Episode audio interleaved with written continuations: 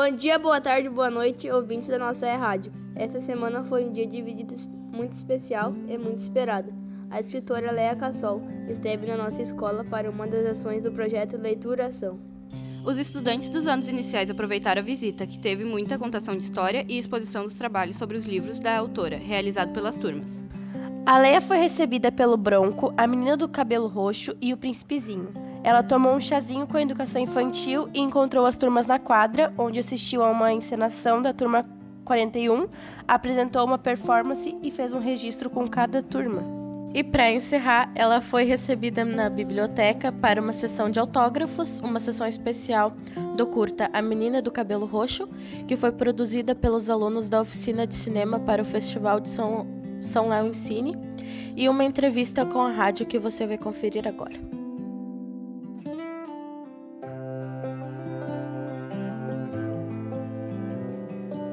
É, Cassol, seja bem-vinda à nossa escola.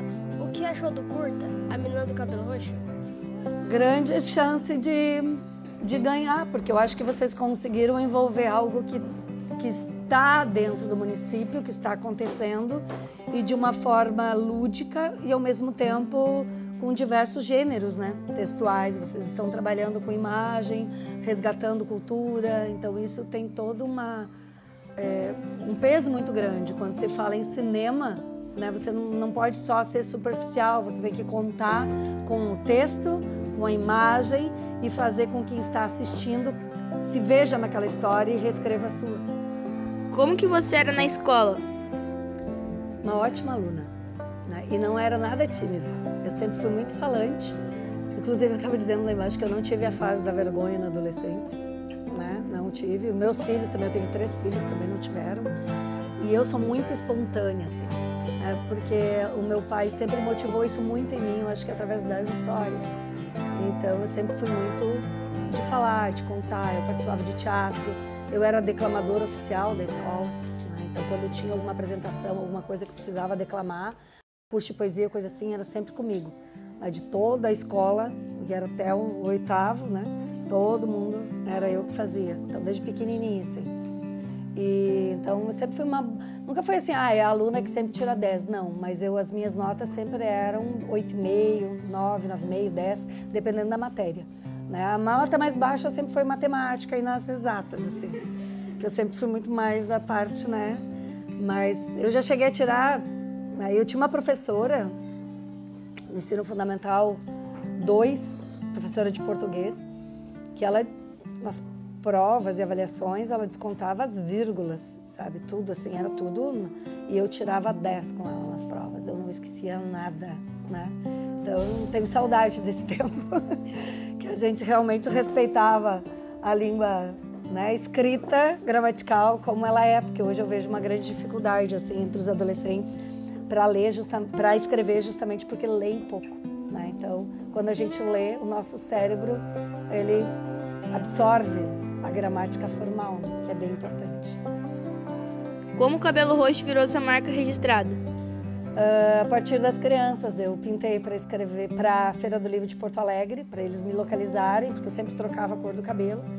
E no ano que eu pintei de roxo, os pequenininhos me olhavam de longe e diziam: Olha, uma menina de cabelo roxo. Aí eu criei a história e nunca mais mudei. 13 anos faz. Quando você percebeu que escritora poderia ser sua profissão e por que decidiu escrever livros para as crianças? Na real, eu foi eu contava histórias, eu vendia livros, né? E aí para vender livros, eu dava um spoiler do bem, que é contar a história só para deixar contar o um trechinho da história para deixar o quê? Curioso. É o spoiler do bem que eu digo, você vai até até um ponto. E, e aí uma professora me perguntou se eu tinha livros, não, onde eu vendia livros sobre o Rio Grande do Sul e eu não tinha. E eu comecei a pesquisar e percebi que tinha pouquíssima literatura é, juvenil, né, infanto-juvenil para criança, assim, sobre o Rio Grande do Sul, com cenário. Eu disse, ah, mas a gente lê sobre Hogwarts, sobre Nárnia, né? Isso foi em 2002. Por que a gente não fala sobre as coisas daqui para criança? E aí comecei, ah, então vou escrever sobre aqui. Daí eu já escrevia já contava muitas histórias. Né? Só que eu tenho dificuldade para escrever, porque a gente fala de um jeito e escreve de outro. Né? Então eu sou muito da contação. Assim. Por isso que eu falei que eu tenho saudade do tempo que eu não esquecia nada, né? que eu escrevia justamente por isso. Então hoje eu estou muito mais ligada à tradição oral do que à tradição escrita, né? do que às formalidades escritas. Mesmo escrevendo muito próximo à forma como a gente narra né? na oralidade. Descobri escritora a partir da contação de histórias. Comecei a escrever. Qual a importância da leitura e dos livros para as crianças e jovens? A importância, a mesma importância que, uma que o livro tem na vida da gente, o computador tem na vida da gente, o celular tem na vida da gente, tudo tem importância na vida da gente. Uh, o que eu percebo hoje é que a sociedade ela é muito ou é ou não é, ou é computador ou é livro. Não existe isso. Existe o todo. Nós precisamos ser inteligentes o suficiente para aproveitar tudo que está à nossa disposição, sabe? É isso, né? Quando criança, quando bebê, é claro que se os pais oferecerem um celular e um tablet e não derem livros, o que, que a criança vai aprender que é importante para ele? O tablet e o celular. Porque é aquilo que foi oferecido. Vocês nasceram sabendo das coisas? Quando a gente é criança, quem é que ensina as coisas para gente? Os pais. Né? Então, se o pai ou a mãe ficam o tempo todo no celular, o que, que a criança vai entender?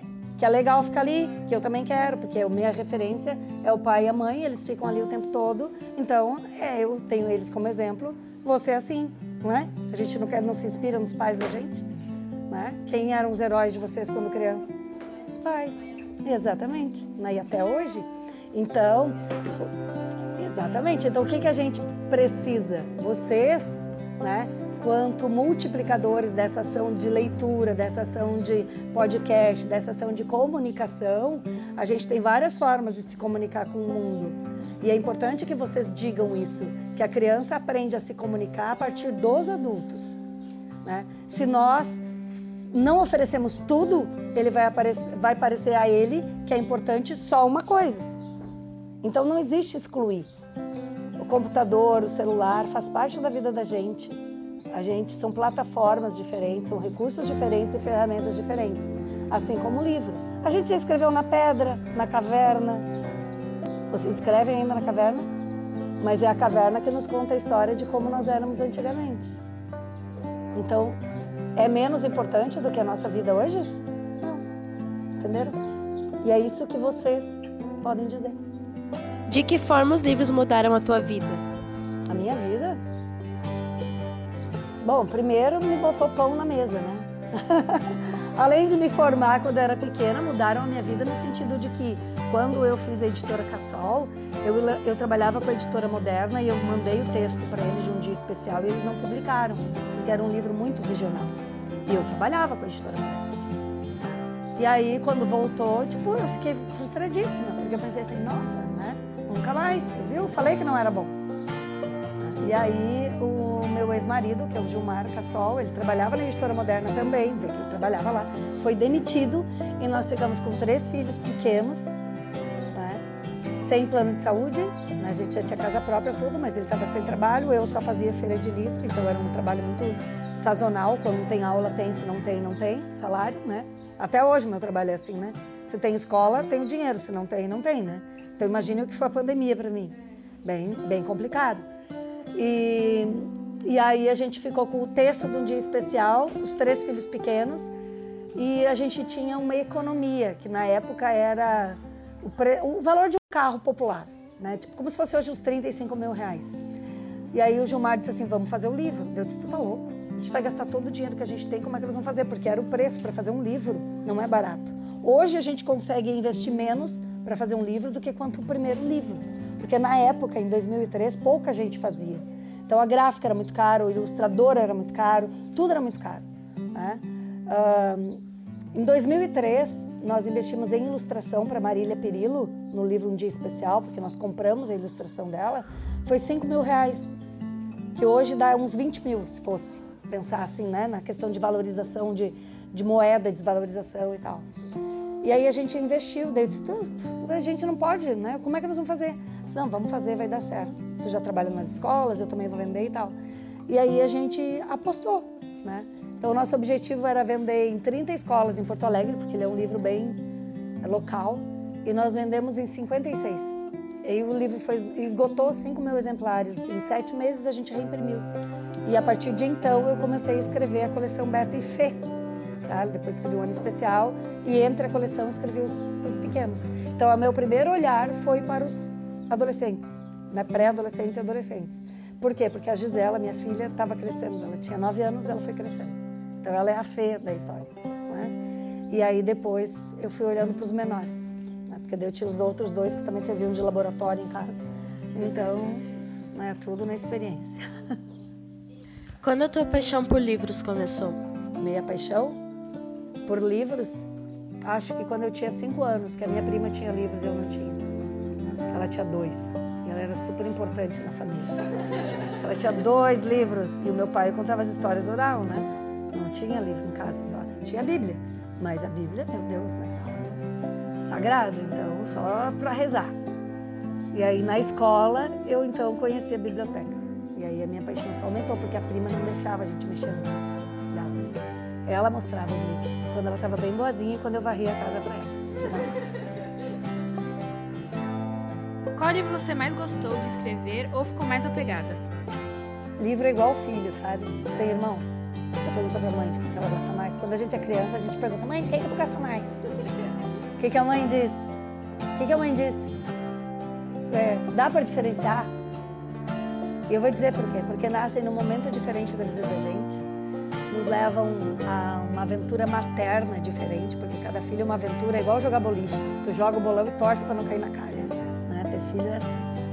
E. é. Por quê? Tu é a mais velha, você está dizendo, ah, e é a menos humilde também. Tu acha que ser a primeira é melhor? Ela fala que tu é melhor ou que é melhor ser a primeira filha? Como é que ela diz para ti? Diz assim: ah, é melhor ser a filha mais velha? Ou ela diz assim: tu é a minha filha preferida? E, e aí, filho é isso, sabe? Eu tenho três filhos, né? Gente, e 86 filhos livres. E, e os filhos, gente, eu não posso dizer, ah, eu gosto mais né, do Thomas, da Gisela, do Luigi, do Luigi, do Thomas, da Gisela, da Gisela, do Thomas, do Luigi. Porque eles são diferentes, diferentes uns dos outros, né? Tem um que mais parece comigo, né? Fisicamente, outro mais intelectualmente, outro porque gosta de uma coisa, outro porque sabe, outro. E é isso, né? Nasceram num momento diferente, me dão alegrias diferentes, me deram um trabalho diferente, dedicação diferente. E o livro é a mesma coisa, igual, né? Cada livro é igual. Se vocês me perguntarem, e, e autor de quem que tu gosta? Aí eu vou dizer, Pedro Bandeira. Amo, me inspirei muito nele, vendia os livros dele, contava as histórias dele, ele era da editora moderna, ainda é, agora exclusivo. E tanto é que esses dias eu postei um negócio na revista, se vocês acompanham o Instagram, saiu numa matéria, uma revista de São Paulo, e saímos eu e ele, né, que era sobre o dia do escritor, vários escritores do Brasil inteiro, saímos eu e ele na mesma página. E eu postei, né? Não me importa que o L não tem ninguém entre o L e o P e nós saímos da mesma página de Leia e Pedro, porque para mim estar ao lado dele, mesmo que seja ali na página da revista, é uma honra gigantesca, né? E aí eu contei toda a minha trajetória quanto leitora de Pedro Bandeira, depois quanto conhecedora de Pedro Bandeira e quanto amiga de Pedro Bandeira, porque eu vendi os livros dele e ele vinha para cá, a gente ia jantar junto e tal. E aí ele respondeu lá, né? Nossa, assim, para mim eu quase infartei. Feira do livro de dois irmãos em 2012. Eu fui levada para os autores, para os até 10, até quinto ano. E tinha um autor para os maiores, eu não sabia quem era, né? Quando chegou na hora de autografar, me botaram a mesinha. Ah, tu senta aqui, daqui a pouco chegou ele sentou do meu lado. E era minha filha dele, acredita se eu conseguia Tipo, eu não conseguia respirar, eu tive que me concentrar para fazer a coisa acontecer, né? Porque era muita, muita emoção para mim estar ao lado deles, né? Dele. Então, sim, né? eu sou uma grande fã de Pedro Bandeira. Qual é o seu maior objetivo com os seus livros? Meu maior objetivo como escritora é contar histórias. Né? Histórias que, que falem com quem está lendo né? permitir que o que eu sinto dialogue com quem está lendo. Então, meu maior objetivo é fazer essa essa conexão, né? A gente chama em inglês de rapport, que é a partir da linguística, da forma como você conta essa história, que você se expressa, você consegue estabelecer essa conexão com o leitor. Né? Então, a minha o maior objetivo é fazer essa conexão e fazer com que essa conexão permaneça em vocês, né? que forneça para vocês personagens e ferramentas que durmam no coração de vocês e fiquem ecoando para que vocês possam utilizar quando necessário. Né? Que é aquilo que lá. Qual a sua mensagem final para a comunidade da nossa escola? Sejam felizes, né? Eu acho que é isso. E a leitura, ela tem isso, né? Ela nos deixa, ela tem o poder de mudar o nosso estado interno.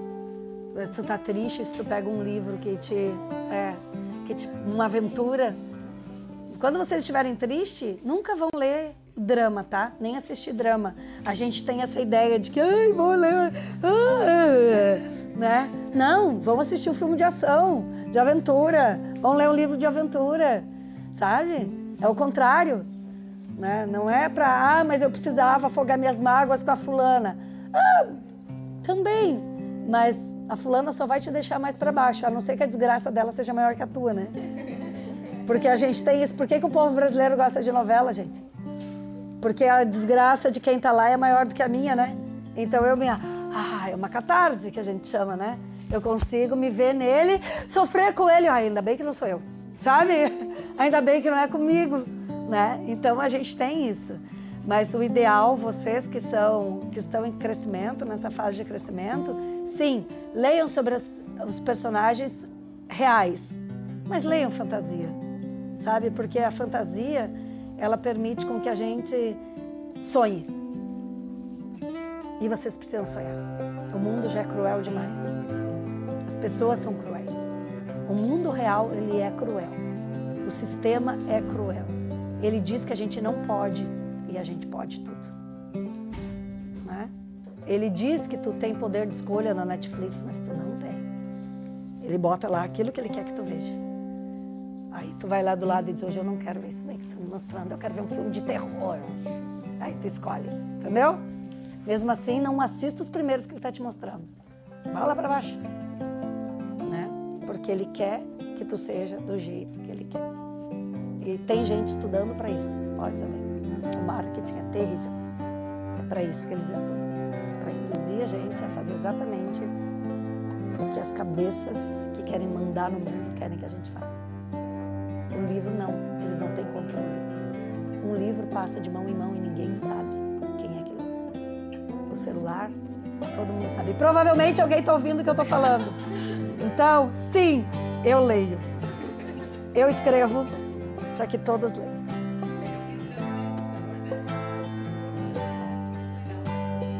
Né? E a leituração é isso.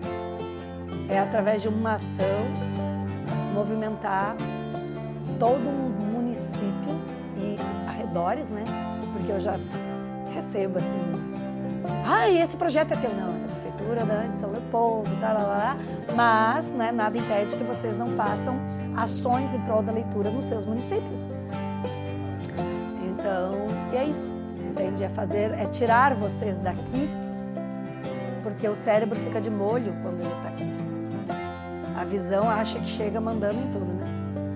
Os outros sentidos todos se recolhem.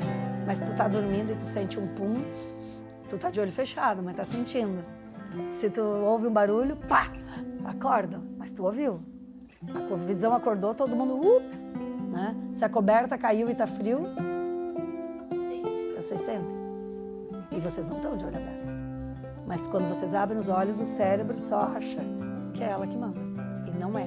Por isso que o livro, a leitura é tão importante porque a visão se obriga a fazer o cérebro decodificar as coisas. E aí, automaticamente, todos os outros sentidos são acionados para vocês conseguirem fazer a interpretação. Que a interpretação é isso: é vocês pegarem todos os sentidos que vocês têm, que através deles que a gente absorve o mundo, passa pelo coração, que são os sentimentos de vocês, e vocês devolvem para o mundo. Isso é interpretar. É a forma como vocês devolvem. Se vocês não devolverem, não é interpretação. É só ficar. É só entender. Vocês podem até entender, mas se não devolver, é só absorve, absorve, absorve, absorve. vocês não são esponja. Ah, Pode até ser, mas alguém tem que espremer de vez em quando. né? Então deixem que essa água que está dentro de vocês, esse conhecimento todo, seja absorvido por outros. Passem adiante. É Rádio 2022. Produção e locução: Alice Domingues, Evelyn de Borba Abreu, Cauã Fioravante, Lilian Oliveira, Mariana Tramontim, Murilo Caie, Sara Lanner, Vinícius Caberlon, Wendel Cauê Ferreira. Orientação: Professora Luciana Ramos. Trilha sonora: Josh Woodward. Disponível em joshwoodward.com. Esta é uma produção pedagógica sem finalidades lucrativas. São Leopoldo 2022.